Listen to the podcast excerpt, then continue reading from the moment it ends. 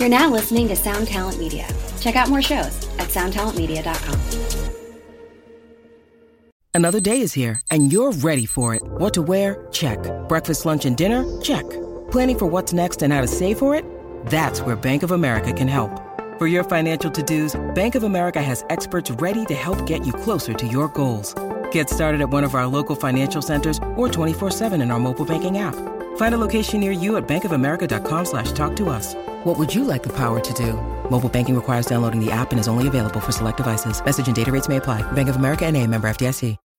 When you need mealtime inspiration, it's worth shopping Kroger, where you'll find over 30,000 mouthwatering choices that excite your inner foodie. And no matter what tasty choice you make, you'll enjoy our everyday low prices, plus extra ways to save, like digital coupons worth over $600 each week. You can also save up to $1 off per gallon at the pump with fuel points. More savings and more inspiring flavors make shopping Kroger worth it every time. Kroger, fresh for everyone. Fuel restrictions apply. Welcome to a new episode of Delirious Nomads, brought to you by Blacklight Media Records, a weekly podcast hosted by yours truly, celebrity chef Chris Santos. I hate calling myself that. And underground metal connoisseur Matt Bacon, who loves being called that. This is your new favorite podcast for all things heavy metal, as well as breakdowns of your favorite combat sports and riffing on some food talk every week with very special guests from across the globe. Hey, hey, hey! Welcome to another episode of Delirious Nomads. Um, if you're if you've been listening to us, you know that this is all about getting to know our artist friends and uh, what they've been doing during this never-ending pandemic, um, what they have on tap uh, and on in store for the next year or so. We've been featuring mostly band members. We're going to change, switch it up a little bit today, and talk to a very, very good friend of mine who I've known for couple decades at least, I, I, think. Tommy London from Sirius's Hair Nation and occasionally Ozzy's Boneyard. What's up, Tommy? Hey, what's going on, Chris? Good to see you, man. Thanks for having me. Yeah, man. And we got my, my partner Matt with us today. Um, I don't think you guys have met before, have you? No, it's the first if time not, we met. Matt Oh, cool. Um, you're not missing much, uh, Tommy. Uh, but, I um, slave away at this podcast, not your fucking label. this is what I get. hey, we had started out with a laugh. Come on. If I really wanted to make fun of you, we talk about that shirt that I can see you're wearing. But oh, dude, like, you have, did you see what I posted on Instagram today? I did, I did, I did. You definitely look like you definitely look like a like a drug dealer. I'm like dealing with the coke dealer aesthetic this summer. No shame. Wait till you see me in Vegas. I'll come up with something good for beauty and Essex. Fantastic. Um, so Tommy London, we met a long time ago. He's from the Lower East Side, uh, just as I was, although I'm in Los Angeles now. He was in one of the greatest rock bands to never ever explode, the Dirty Pearls. Just yes. fucking amazing New York City rock band that, you know, had they come along in a different decade, um, I think everyone would know their name. Um, but unfortunately, not the right time for rock and roll. But man, what a great band! I have so many great memories of seeing you guys.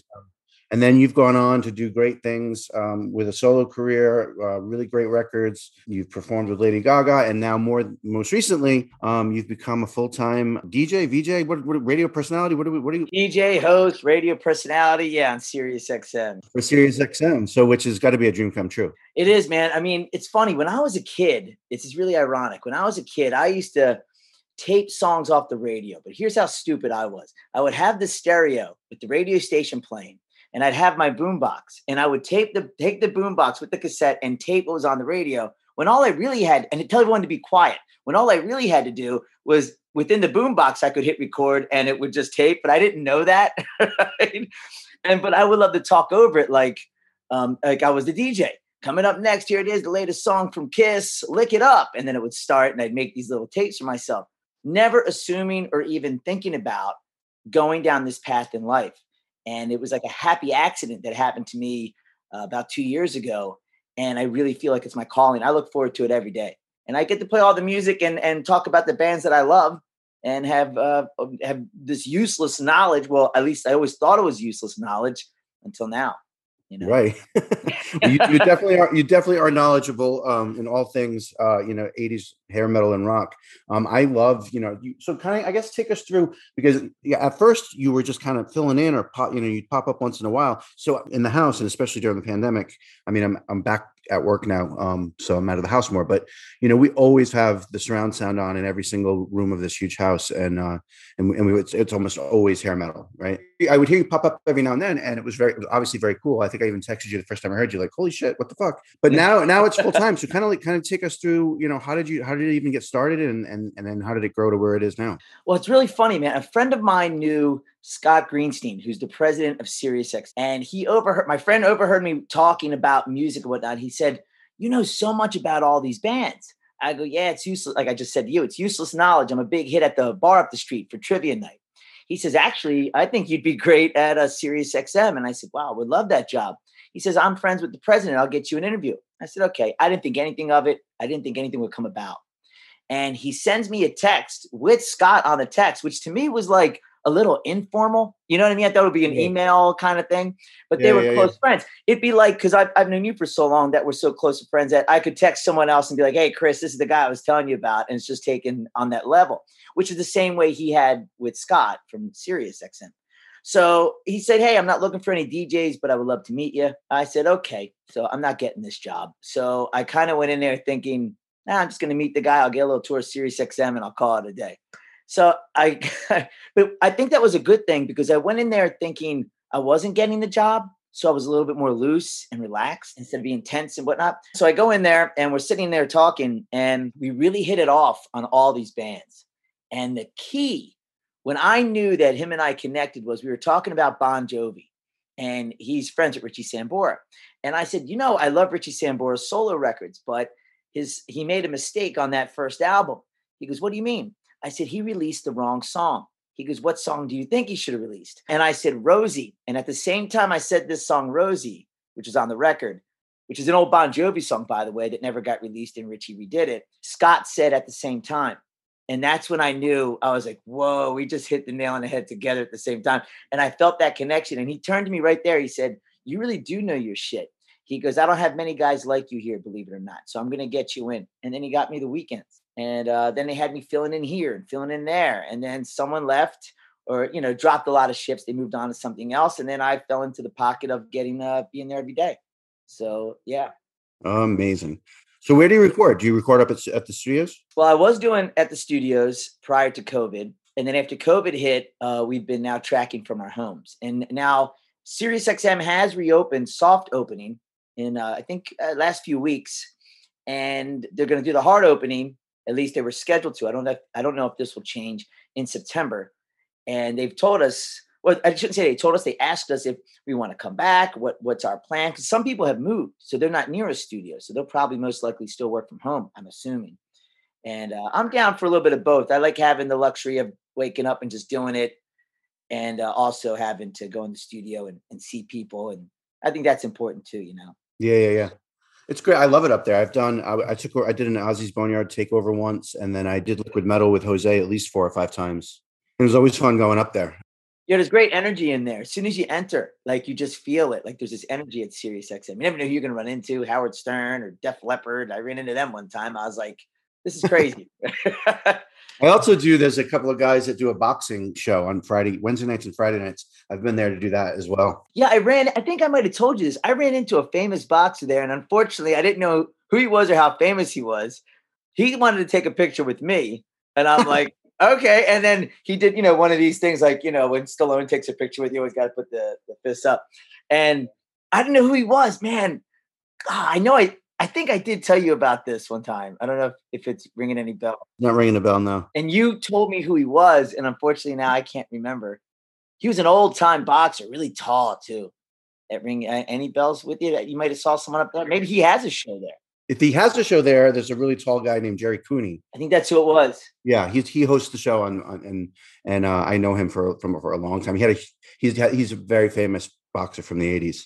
Yeah, I think 70s, it was him. 70s and 80s. Yeah, he was, he was mad cool. I talked to you about this the other day, um, or texted you or something, and then I finally I decided, what the hell, you know, you, you don't get anywhere with life. Yeah, I found, you know, all the success that you know has come my way, thankfully, um, in large part because of the efforts of others around me, which is fantastic. But just you know, you don't you don't get things if you don't take a shot at them. Um, and so you'll be happy to know um, I actually emailed somebody last week at Sirius pitching a monthly hour of rare hair um, which I know I No, talked about really? briefly, yeah, um, where I would do an hour of you know all these sort of underappreciated songs and or bands from the hair metal years, and I kind of laid out a two or three paragraph pitch, and I haven't heard back. Yeah, man. but we'll see. We'll see what happens. I would love to do that. That would be so fun. Yeah, I think that'd be awesome. So, what's your favorite part about doing this now? I mean, other than the fact that it's a dream gig. Well, you know, lately uh, it's gone to a whole new level of me doing interviews, which is something I haven't done there for for a while. And I talked to uh, Paul Stanley of Kiss, uh, Stephen Pearcy from Ratt recently, which as of now hasn't aired yet. Frank Hannon of Tesla and uh, Dee Snider of Twisted Sister, who's very outspoken. He's a fun interview, you know. Yeah, yeah, I'm sure. I follow I follow him on Twitter. He's very outspoken on there. Yeah, he's very outspoken. So it's always interesting to see what he's going to say. And the one thing I liked about Dee Snider compared to other artists is a lot of artists will talk about, even just in general, an interview or just on Twitter or whatnot, will always talk about themselves. And rightfully so. They're there to promote something and whatnot. But Dee Snider, he'll do that, but he'll also stand up and talk about other things in rock music. Like he once started a petition to get ACDC to perform at the Super Bowl halftime show. Like, who the hell's doing that? Like, not even mm-hmm. Right. ACDC's doing that. right. Right. so it's like you got this guy who's got this power, this voice that people will listen to. And I think it's so cool that he'll stand up for others and, you know, rock and roll. I guess he, does mean it. We're not going to take it. You know, he goes in there and he's like this Rocky Balboa for uh, for hair metal and whatnot. It's funny. He's doing this project uh, with a friend of mine. It's called Rock Me Amadeus. It's like this uh, rock opera thing, and um, he performed with that uh, about a month ago. I want to say, or six weeks ago in New York. I wasn't able to go, but Natalie was able to go, and uh, she said it was fantastic. I think it's going to be an ongoing thing on like off Broadway or something, but I'm not really sure. Doing rock songs? Yes, they're doing rock songs. It's like an operatic take on rock music, and the, and the, the show's curator is a, a good friend of Natalie's. Her name's Allison Cambridge, and she's trying to kind of like people view opera as just like really stiff music, you know, and like not fun. And so she takes um, the, all these rock songs and they perform them in sort of an opera style and kind of try to make it a little bit more rock and roll. I'm probably not. I'm doing a terrible job of explaining it, especially. I didn't see the show. You know who did that to me was Meatloaf. He kind Oh, of yeah. took operatic rock approach to songs. So maybe that's what this is in that kind of vein, maybe or Yeah, kind of. Yeah. So you're wearing a Kiss shirt, and you know, Kiss is been a huge influence on my life. This last tour that they've been on, or that they're about to start up again, uh, has been just incredible. I've seen several shows, and um, I've got you know, I didn't know how many books there are about them or that written by them. And I went to the Tribeca Film Festival as their guest to see their biography that just came out. What a legacy they have. And but they were my entry into music. As I got a little bit older, Mercyful Fate was sort of my entry into the hard metal stuff that I really love today. But when I was six, my brother, my older brother had, you know, Kiss Alive 2, um, you know, on vinyl and I that was like my first. Um, it was it's always it was always Kiss, Cheap Trick, and Blondie. Those are the three records that my brother had that I would That's a good to. trifecta. Yeah, and so um, but that was you know 43, 44 years ago when I was six years old. My God. Um, so what was a band that that grabbed you first by the throat and took you down the path of rock and roll? Well, there was actually three different avenues for that for me. One was my father, as we were kids, all he ever played was 50s, 60s music, and Sundays were always Frank Sinatra. So I was always brought up on that music from Dion and the Belmonts to uh, Elvis and the Beatles, of course, and the Stones. My pop would play this all the time. There was nothing else played in the house, as far as I can remember. And then on the other avenue of things, um, I remember this is kind of funny. When I was in grade school, there was this this janitor. He was like this older kid. I guess he was a kid at the time, whatever. And he was on the heavy metal, hard rock, and stuff. And I remember commenting about Van Halen. And the next day, he made me a cassette tape of Van Halen. And I only probably knew like whatever the the jump or whatever was out. And he came in and goes, uh, "Here's this, man. Check this out." And it was Fair Warning and Women and Children First on a you know the the, the cassette and I, I I played the shit out of this thing nonstop, and that was my first taste of the real Van Halen, except whatever I heard on the radio. And to this day, that's by far my favorite band, as you already know, my favorite band of all time. And meaning Kiss is there too. My I remember with Kiss, how I first discovered Kiss. Uh, my parents, uh, probably, I think they were like subscribed to that uh, Columbia Music House Club Yeah, they would yeah, get like, random records in the mail. And I don't. I asked my mom this the other day. did you order Kiss Destroyer or did this come by accident? And she didn't know what I was talking about. But I remember my parents having that record, and my brother and I were just uh, just blown away by the cover. Yeah, yeah. This, you know, it's like cartoony but not, and it's like Kiss. And we put on that record. I heard Detroit Rock City, and we were we were staring at the stereo like it was a television, you know, because it, it was so cinematic that record. And uh, my brother and I, right from that moment on, were Kiss fans. So Kiss and Van Halen probably around the same time. I love both bands the same, but maybe I lean a little bit more towards uh, the Van Halen side of things because I just love Dave Lee Roth. yeah. I know we were supposed to go see him together. Yeah, man, right before, before the pandemic hit. And I so so interestingly enough, the last concert that I saw um, was March fifth, uh, twenty twenty, and it was right before the pandemic. I actually tested positive from for COVID just a few days later. But it was it was Kiss with David Lee Roth opening um, at the Staples Center here in LA. And I'll tell you what, David Lee Roth put on an amazing show, like amazing. I expected it to be fun because it's David Lee Roth. I didn't expect it to be amazing. And also, I was really impressed by you know typically arena shows, you know. The, the arena's half empty for the opener, and it was not. It was full like full. Everybody wanted to see Diamond Dave, and he did not disappoint, man. He was really great. He had a giant ear to ear grin on his face from beginning to end. Um, you could tell he was really enjoying being on stage you know, I don't know if there was backing tracks or whatever, but he sounded good. Um, he was walking around sipping a whiskey the whole show. He's still doing his leg kicks, not as high as they used to be, but still doing them. And he was just great. He was just great. And then, of course, Kiss blew the, the, the roof off the place. So it was a, really a great show. And then that was, that was the last show I ever saw. Do you remember if he did any solo stuff that night, or was it all Van Halen? Yeah, uh, he did California Girls. He did Yankee Rose, and I might have say maybe one more and then just op, just complete classic, you know, Van Halen set list. Probably about 14 or 15 songs total. It was great. It was great. He played for an hour. It was great. Um, and then we were going to go see him. He had a residency at Vegas. Right. I was going to go with you to that. Yeah, I had great. Ta- I had a great table set up for us, but um, that that unfortunately has been canceled forever. That's not being rescheduled. Oh, really? Yeah. Oh, oh that's a bummer. Yeah, well, it is a bummer. You know what? I haven't. I saw that Kiss put out a uh, press release for the tour kicking back in, uh, here in a few weeks. And I didn't notice Dave Lee Roth's name on it. Is it safe to assume he's not on the tour? I was curious about this. I don't I don't know for sure, but I don't think he is. I don't think he is. Well, also also his guitar player that night is um, now a permanent guitar player in Ratt as of just like a week or two ago. Oh no shit!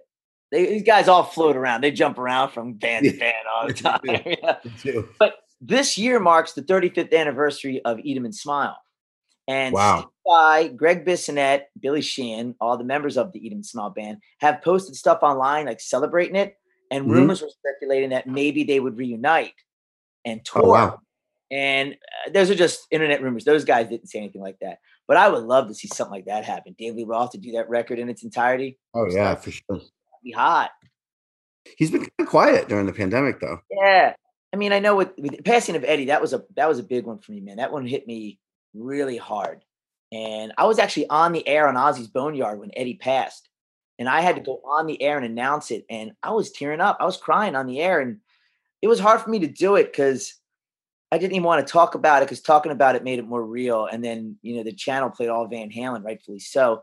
But the one thing that made me feel, um, I guess, somewhat good uh, about it in a way, not not his passing per se, but but talking about it on the radio was that there was someone out there who felt the same way I did, and I I let them know that Eddie passed on instead of hearing it from some knucklehead on the street. Like, hey, did you hear that guy that plays in that band with Jump died? Like, I'd rather be the one to, tell them, like, hey, I'm a huge Van Halen fan, and from one to the other, I I want you to know this is some sad news today. Yeah, yeah, yeah. That's a really good point. That's a really good point. What a loss for sure. Yeah, man. I couldn't believe it. I really couldn't. Him and his son were talking about.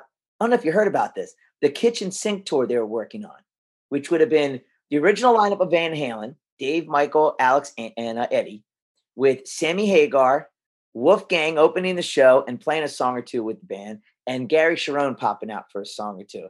That would have been unbelievable. Been yeah, that would have been. I don't know if Dave Lee Roth would have done it, but um, what a lot of people underestimate about Wolfgang Van Halen is he was the glue for Van Halen at the end there. When all those yeah. guys were getting along, he he's the reason David Lee Roth was back with the band. Mm-hmm. Because Dave Lee Roth and Sammy Hagar can't stand each other, right? Yeah, I mean that's what they say. Sometimes I wonder if that's uh well, it probably is true to a degree, and sometimes it helps get good press when you're promoting something too. You know. Right.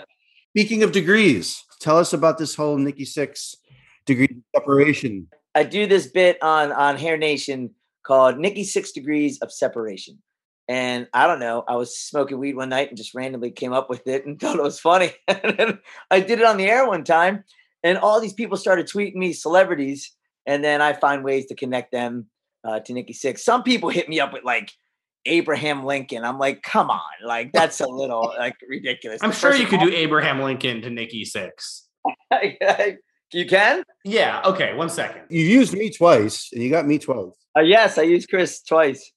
Chris is yeah, Chris is great. I was saying before the podcast, Chris opens every door. Yeah, well, I mean, look, Chris was Chris is on Chopped eh, with an episode that had Martha Stewart. And Martha Stewart was on a show with Snoop Dogg called Martha and Snoop Dogg, I think it was called, something like that. And then Snoop Dogg opened for Guns N' Roses at the Bud Light Super Bowl party uh, a year or two ago. And Guns N' Roses toured with Motley Crue in 1987. There's your Nikki Sixx Degrees of separation to Chris Santos. Very well done. Very well done. Can you six degrees of separation to yourself? Yes, I know Chris Santos, and Chris is on top of it. very, very good. I never did it with myself. I don't know if I did on the air. People like, "What an asshole." So tell me, how many? I mean, I know it's. I, it always pops up here, here and there. I mean, you, you're you're very good friends with Lady Gaga, who um, I had the pleasure of hanging out with several times at the old Jerome's with yeah. you and all that, the old crew. But that was, you know, before she completely blew up. But, you know, during her blow up period and even till today, you've gotten a chance to perform on stage with her multiple times. What's that like? Yeah, it's been incredible, man. She's she's jammed with me at a few Dirty Pearl shows back in the day. She would jump on stage. Yeah, and I remember. Times when I was crooning with my buddy Brian Newman at various spots in New York City, uh, her and I would would sing together with him. But one of the best moments happened right uh, right before COVID, like the fall of 2019. I went out to Vegas to see the uh, her residency there at the MGM. Uh, she was doing both pop shows as well as the jazz shows, and I had a few drinks in me. I, you know, I smoked some weed. It's legal out there in Vegas. I'm having a great time. I'm sitting in the audience with her dad. I saw her before the show, said hi, wish her luck, you know, that kind of thing. I'm out enjoying the show. I'm sitting there high, drunk, right? And she starts telling this story about the Lower East Side and stuff and her friends, and that one of her friends was there tonight. And I'm like, oh, I hope she's not talking about me because I ain't moving from these seats. And she says, Yeah, my friend from Sirius XM, Tommy London, is here. Tommy, why don't you come up and sing with us? And I'm like, Are you kidding me? Right? I can't move. And I'm with her dad, and her dad turns to me and says, You better get up there. I said, I can't even move, right? I make my way up. It was like it was crazy, man. I'm walking down. I'm walking down through the crowd. I look like when I see the footage, I look like uh, someone who just got caught on to the Price is Right. Whatever, going down there. Uh, they helped me get on stage, and well, I got through it. But that was a lot of fun. That was a really cool moment. And I told her afterwards. I said, "I'm so sorry if I screwed this all up. I was pretty drunk and high." And she's like, "No, you were great." But she's probably bullshitting me anyway.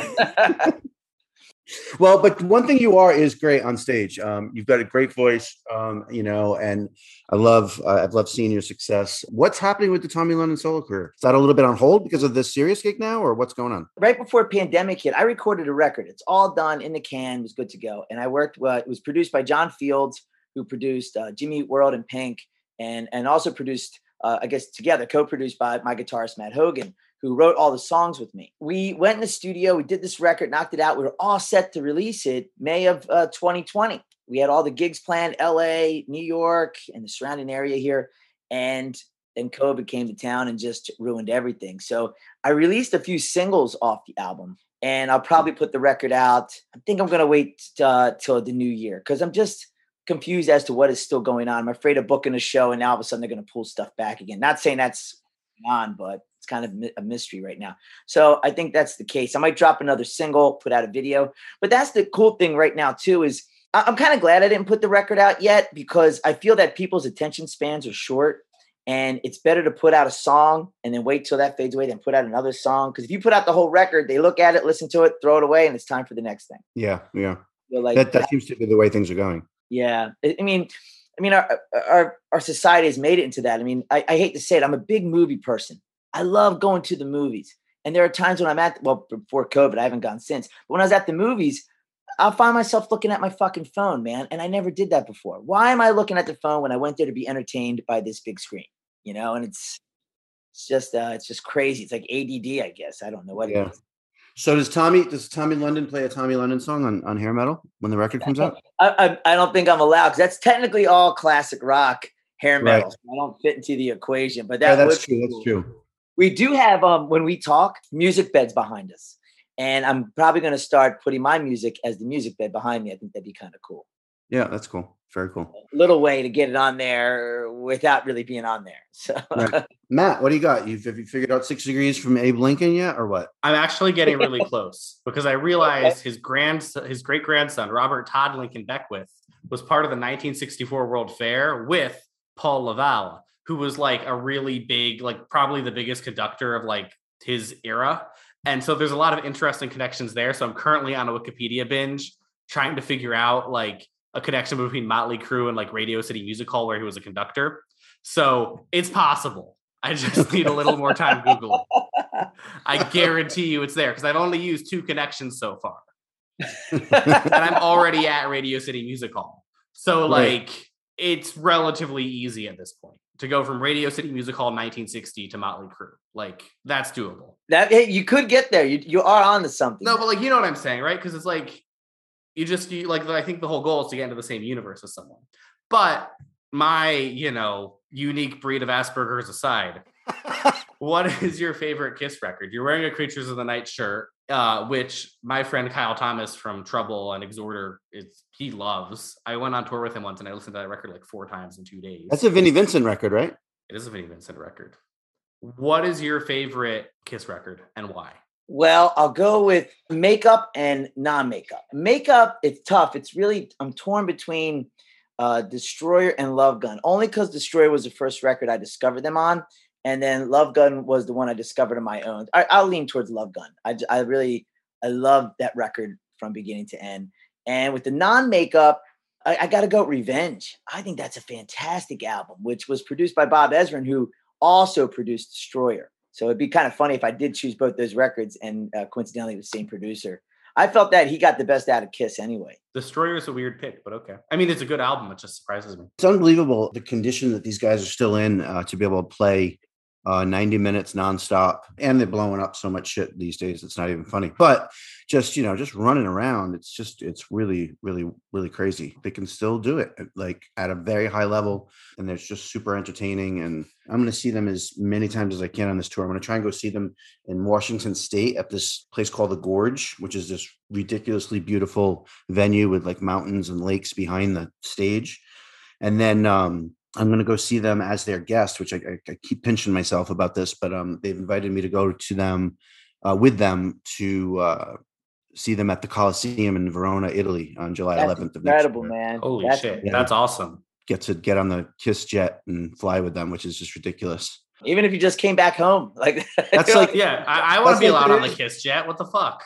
There is literally no, there's literally no, no bucket list item that will top that ever. Yeah, no, that's the coolest thing. Yeah, I'm looking very much looking forward to that. Uh, Matt, you haven't you haven't said a whole lot for Tommy. So Matt's Matt is my um, you know my partner in crime. He he kind of runs the day to day of my um, my record label Blacklight Media, but he's really um, and I say this with love, and I'm not even being trying to be funny. He's like a super dork about like really really like death metal and black metal, and we don't talk about hair metal a lot. But I know a lot about hair metal, which is weird. Because you and I like bro down super hard over Vixen. Yes, Vixen and You Vain. I know- think that Vain record you liked. Yeah, Vixen's biggest hit, "Edge of a Broken Heart," classic. Mhm. written by Richard Marx. Oh right, Whoa, oh, there we go. Yeah, Six degrees of right. Richard Marcus in the Yeah, house. Richard Marx actually it was written by Richard Marx and Fee Waybill of the Tubes. oh cool, very That's cool. pretty wild. Yeah. Yeah, I just met him over the weekend. Very nice, very nice gentleman. Um, are you reading the book uh, Nothing But a Good Time? Yeah, you know, um, I started reading it. I have to finish. It's a fantastic book. So good. It's so good. Fascinating. I'm a huge Dokken fan, and they're, they're like the band from that era that didn't quite get to where I would have Yeah. loved to see them go. I, I just I just um, spent an obscene amount of money uh, to get a balcony table to see them with George Lynch at the Whisky a Go Go in December. I'm super excited. Is it the original lineup or just George and Don are the original? Uh, George Don and Jeff Pilson, but a different drummer, not Mick Brown. Yeah, because he doesn't want to do it. So technically, it's just it's the Dokken reunion, right? I guess. Yeah, and Alec, you know Alex from Pinks. Yeah, him and I constantly geek out about Dokken, and uh, so he's actually coming out, and I've got tickets for him and I. He's going to spend a weekend with me, and we're gonna we're gonna go to the show. It's gonna be it's gonna be fun. Oh, that's awesome, man. Yeah, yeah, Dokken's great. Oh, fuck, they're so good, so good. Um, Matt, were you uh, sorry? Did I interrupt you? Oh, I was gonna say I figured out the six degrees. Oh my god, of Abraham Lincoln to Nikki Sixx. Go ahead. What is? Okay, so here we go. So Abraham Lincoln, grandson, Robert Lincoln. Okay, does the World Fair with Paul Lavalle, who is the conductor at Radio City Music Hall. The guy who built Radio City Music Hall is Edward Durell Stone, who ends up doing a deal. So that's four, okay? Doing a deal with Robert Tishman in 78, who starts Tishman Speyer, who then owns Radio City Music Hall through 1985 when Motley Crue did five nights at Radio City Music Hall. Bam, six degrees, Abraham Lincoln. Wow. Motley Crue. Seriously? Yeah. Oh my gosh. That's, that's what I've been doing this episode. That's impressive. That's why he's been quiet, bro. He's like Goodwill Hunting with Nikki Sixx. yeah, but we gotta we gotta find out how Nikki Sixx is related. It's all connected, man. It's like uh I used to um I used to tweet a lot of them early on. I haven't done it in a while, but I used to tweet all the connections I did. And the only time Nikki Sixx acknowledged it, he clicked like on it once when I connected Moe Howard from the Three Stooges to Nikki Sixx. That's sick. Oh See, that's sick. That's awesome. You remember how you did it? Yeah, I got to remember. Um, who was the guy that was in the, the Ratt video? Milton Berle. Milton Berle. So there's the connection. So the Three Stooges were on the Milton Berle show on NBC. Milton Berle was in Ratt's video for Round and Round, and Robin Crosby, the guitarist of Ratt, was once roommates with Nikki Sixx. So that's, that's only four. That's only four degrees. Yeah, I did it with less than six, baby. I love people. People would tweet at me going, "Connect John Bon Jovi." I'm like, okay. Bon Jovi played the Moscow Peace Festival with Motley Crue. We're done. like, yeah, I mean, like okay, come on. So what is okay? So so I want to circle back to this. So Chris, you talked about you know you want to do this under. I want I want I want to go around because you said you want to do this like undiscovered hair show, right? Yeah, rare hair. Rare hair. Okay. What Tommy is your favorite weirdo hair metal band? Maybe they only got a party pressing. Maybe they didn't really something didn't happen. What is your favorite rare hair? Um, I would go with Pretty Boy Floyd. Okay. Did you ever hear that? Uh, yeah, of course. Yeah, of course I remember them. Yeah.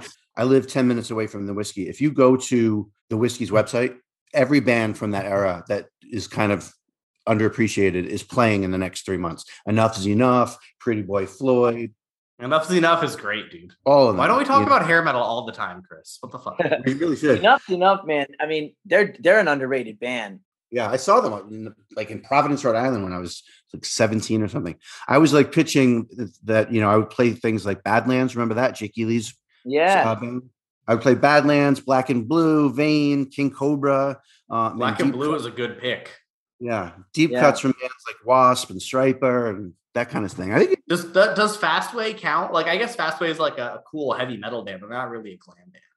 What's the formula for for who you play or what you play? Yeah, there's not. There's. I mean, there's a certain list of songs that you know an artist that we choose from, and uh, and they just take it from there. Really, I mean, there's no rhyme or reason. I can't really say.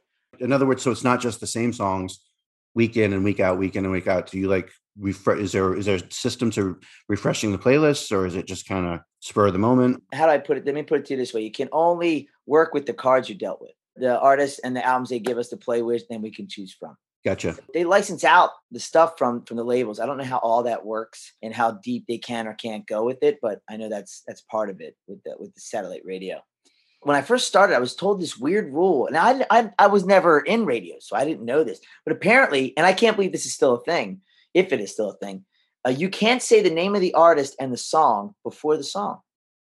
And the reason they told me this was because back in the day, if you were taping songs off the radio, which they didn't want you to do, they want you to go buy the 45 single, whatever CD, then you knew it was coming and you could record it. I've heard this before, yeah. And I found it really odd to still be a thing in today's time you know what right. I mean? Like we could just go online and hear it, you know? So I can't say, here's Bon Jovi living on a prayer. And you know, we're not supposed to do that. I mean, I guess people probably still do it. It's just weird to me that this was like a, a law of some sort. How do you feel about emerging online radios like Hard Rock Hell or Gimme Radio, which actually got, you know, uh, Riki Rachtman to like come out of wherever they put him away to come do their thing. How do you feel about sort of these internet radios sort of coming to compete with stuff like Sirius in what feels like a much more meaningful way than like an FM show that nobody really cares about? Well, I, I feel that I feel that it's, it's uh it's different in a way. What it, what it reminds me of Yeah.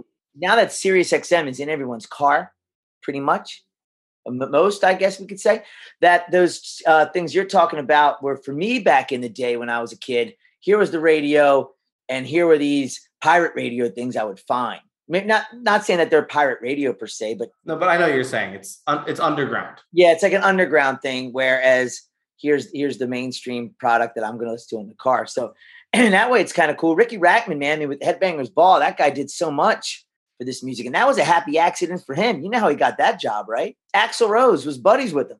Just said, "Hey, man, you should be the host of this show." It called MTV, and that's what happened. And this guy just fell into it. Ra- Rachtman will tell the story. You can probably find it online. It's really funny and interesting how this guy was just like, "Yeah, here I am, and I'm hosting this show, and let's just see where it goes." And then they got that uh, Adam Curry guy, which he was really stiff.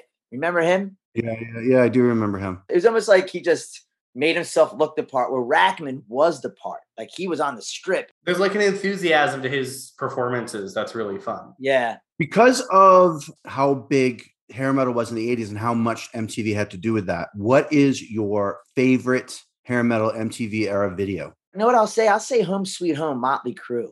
Oh, yeah. That one really nailed what those bands were all about. Not the song per se, maybe as much, but just the video of them playing live, girls showing their tits and all this craziness. Vince Neil in pink. Yeah. Gotta love Vince Neil in pink. what, what do you think about that stadium tour? You think he's going to pull it together? I mean, I think it's at this point one of the most highly anticipated tours of all time. I'm rooting for him. Oh, about Vince Neil, uh, his voice. Yeah, you know, it is it just his physical shape. I think it could be, you know, I think everyone's rooting. Anyone who's a fan, like I am, um, is rooting for him to, you know, just kind of get it together for this tour a little bit more than he than Yeah. The one thing about Vince Neil I saw, and, and I love him too. I love Motley Crue. I love Vince Neil. Uh, I saw an interview with him years ago, and they asked him what he does to prep his vocals, and he said nothing. And what happens is, as a singer, it gets to a point in your life as you get older where you're going to have to do something. You know, he was born with this gift. He didn't work it out, just like any muscle. You know, you got to work Yeah. it out. And he Yeah. just was probably singing so much that didn't matter. And now over COVID, he probably didn't sing at all. And then he jumped back on a stage thinking he was the same old Vince Neil, and he wasn't. You know, and and as for the weight stuff you're talking about, well, that's just a whole different thing. If he wants to get more in shape, but you know, in his voice, and I'm hoping that uh, he'll be uh, ready to go uh, for the stadium tour. You know, with these guys usually too is when they feel they're out of shape in any way, shape in any way, shape or form, no pun intended. They usually start a reality show. I was surprised he wasn't going to do a reality show, sh- a reality show showing him prepping for the stadium tour. right. That would be That's a that's such a fucking brilliant idea. and that, and what great like build up to the stadium tour. Here's Vince Neil getting back in the ring looking like a sexy motherfucker. But the other thing I was curious about the stadium tour, let me get your take on this, was they pulled the plug on the stadium tour about three weeks prior to Guns N' Roses announcing the stadium tour, baseball games going to full capacity, and everything everything else. So did they pull the plug too soon on the stadium tour? Could I don't know. I mean, I can tell you, you know, as you know, my my the company that I'm uh, fortunate enough to be a partner in, uh, we have now over 60 venues worldwide, um, and a lot of them are nightclubs. And we are really, you know, we were a little bit worried that things are going back in the wrong direction, and that we might have to roll back again, and we might see closures again. I mean, this is not over. You know, we're this is we're we're recording this on August fourth or fifth. It'll air, yeah, it'll air probably in a week or two or three. But uh, you know, as of August 5th of 2021, we are still um like freaked out, like that, that this Yeah. is out of control. yeah, they're saying it could come back this fall. I really hope that's not the case. Yeah. You know, no, now they're getting uh I think they're doing the same in LA. In New York, you got to have the vax to get into clubs and restaurants. And yeah, I know.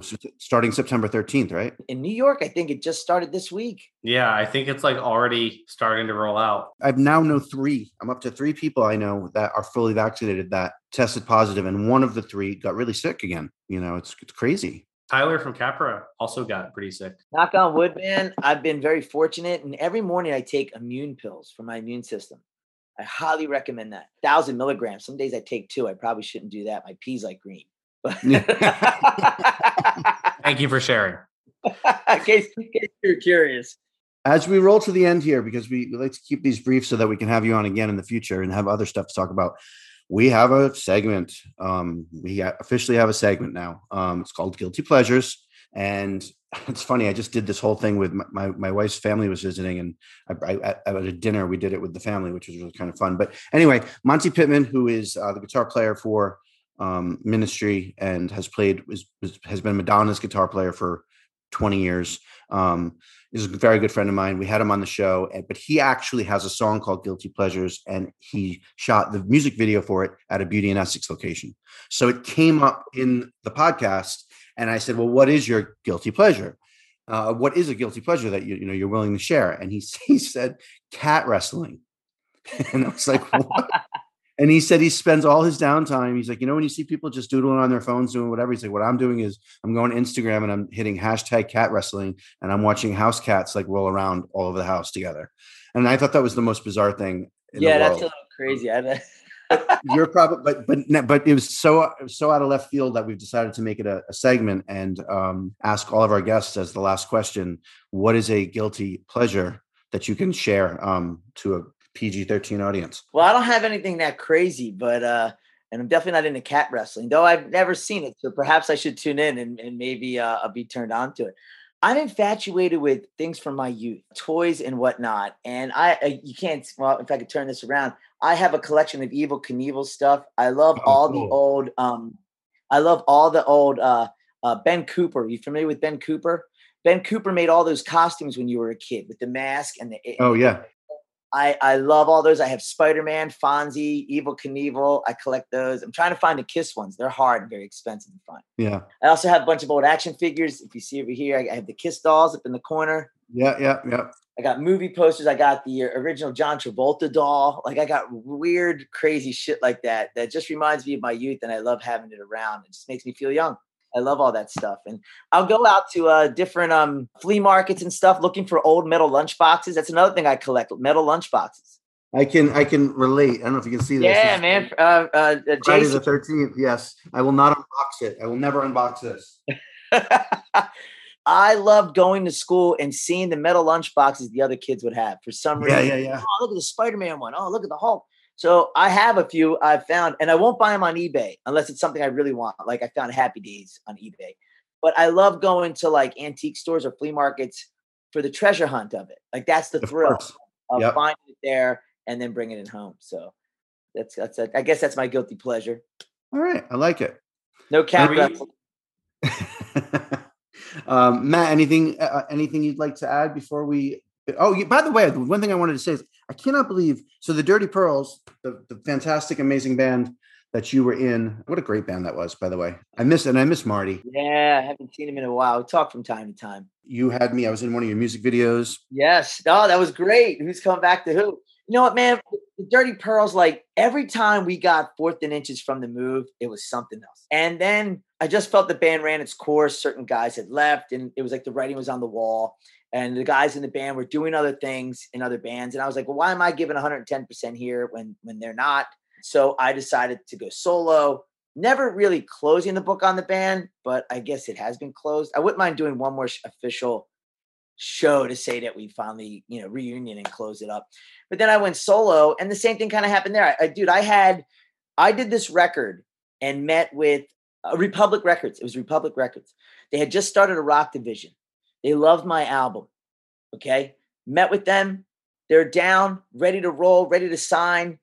Waited until after the holidays to make it all go down. And then the president of a Republic got uh, popped for sexual harassment charges and he got canned. The whole uh, label got canned. And then I'm lucky they didn't sign me. Now, look, I don't, I think they should have fired the guy but it's just my luck that I'm finally in and then something happens no matter what it should be. it's just like Murphy's Law. But then I landed this gig, so uh, I'm definitely not complaining. So it's cool. And, and I did this record, and I want to I want to try to license the music. I feel that that's more of an angle. I mean, look, I, I don't I don't really know what I'm talking about, but you know, all your stuff has always been solid. I haven't heard the new record, but I and I know the show that you put on. You're, you're just electric to watch.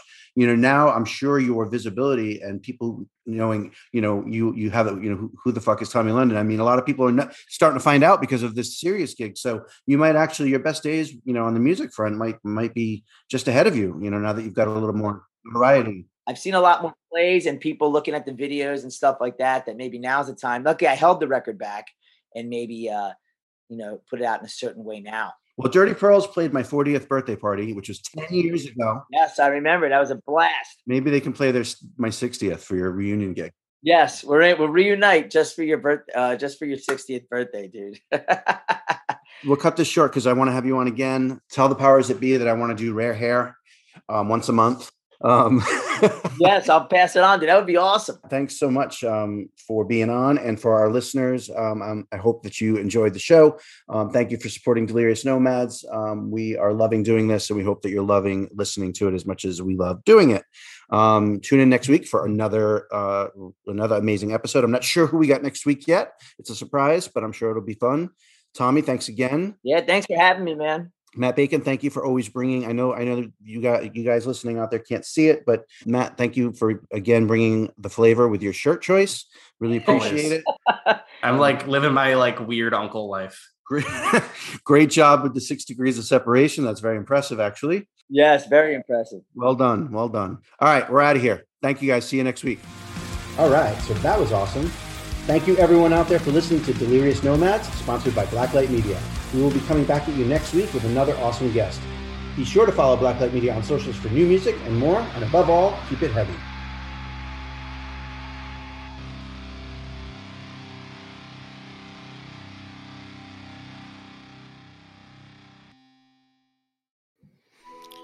Welcome to us talking about our podcast for a minute. What's the name of that podcast? That's Axe to Grind, uh, and right now you're going to be getting a little, little taste of it, right down to the shaky microphone and all. and my name's Bob. And my name's Patrick, and usually we're joined by Tom. Tom's the best. Tom has a real grown up job that requires him to be at work, but we talk about decidedly not so grown up things like hardcore music and things that people that like hardcore music tend to like.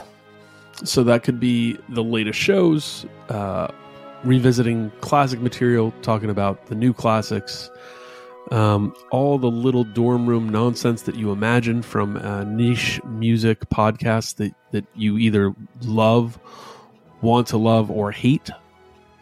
Yeah, imagine all the emotions that you have towards a genre that that uh, has impacted your life, uh, and then condense them down to an hour to two hours a week.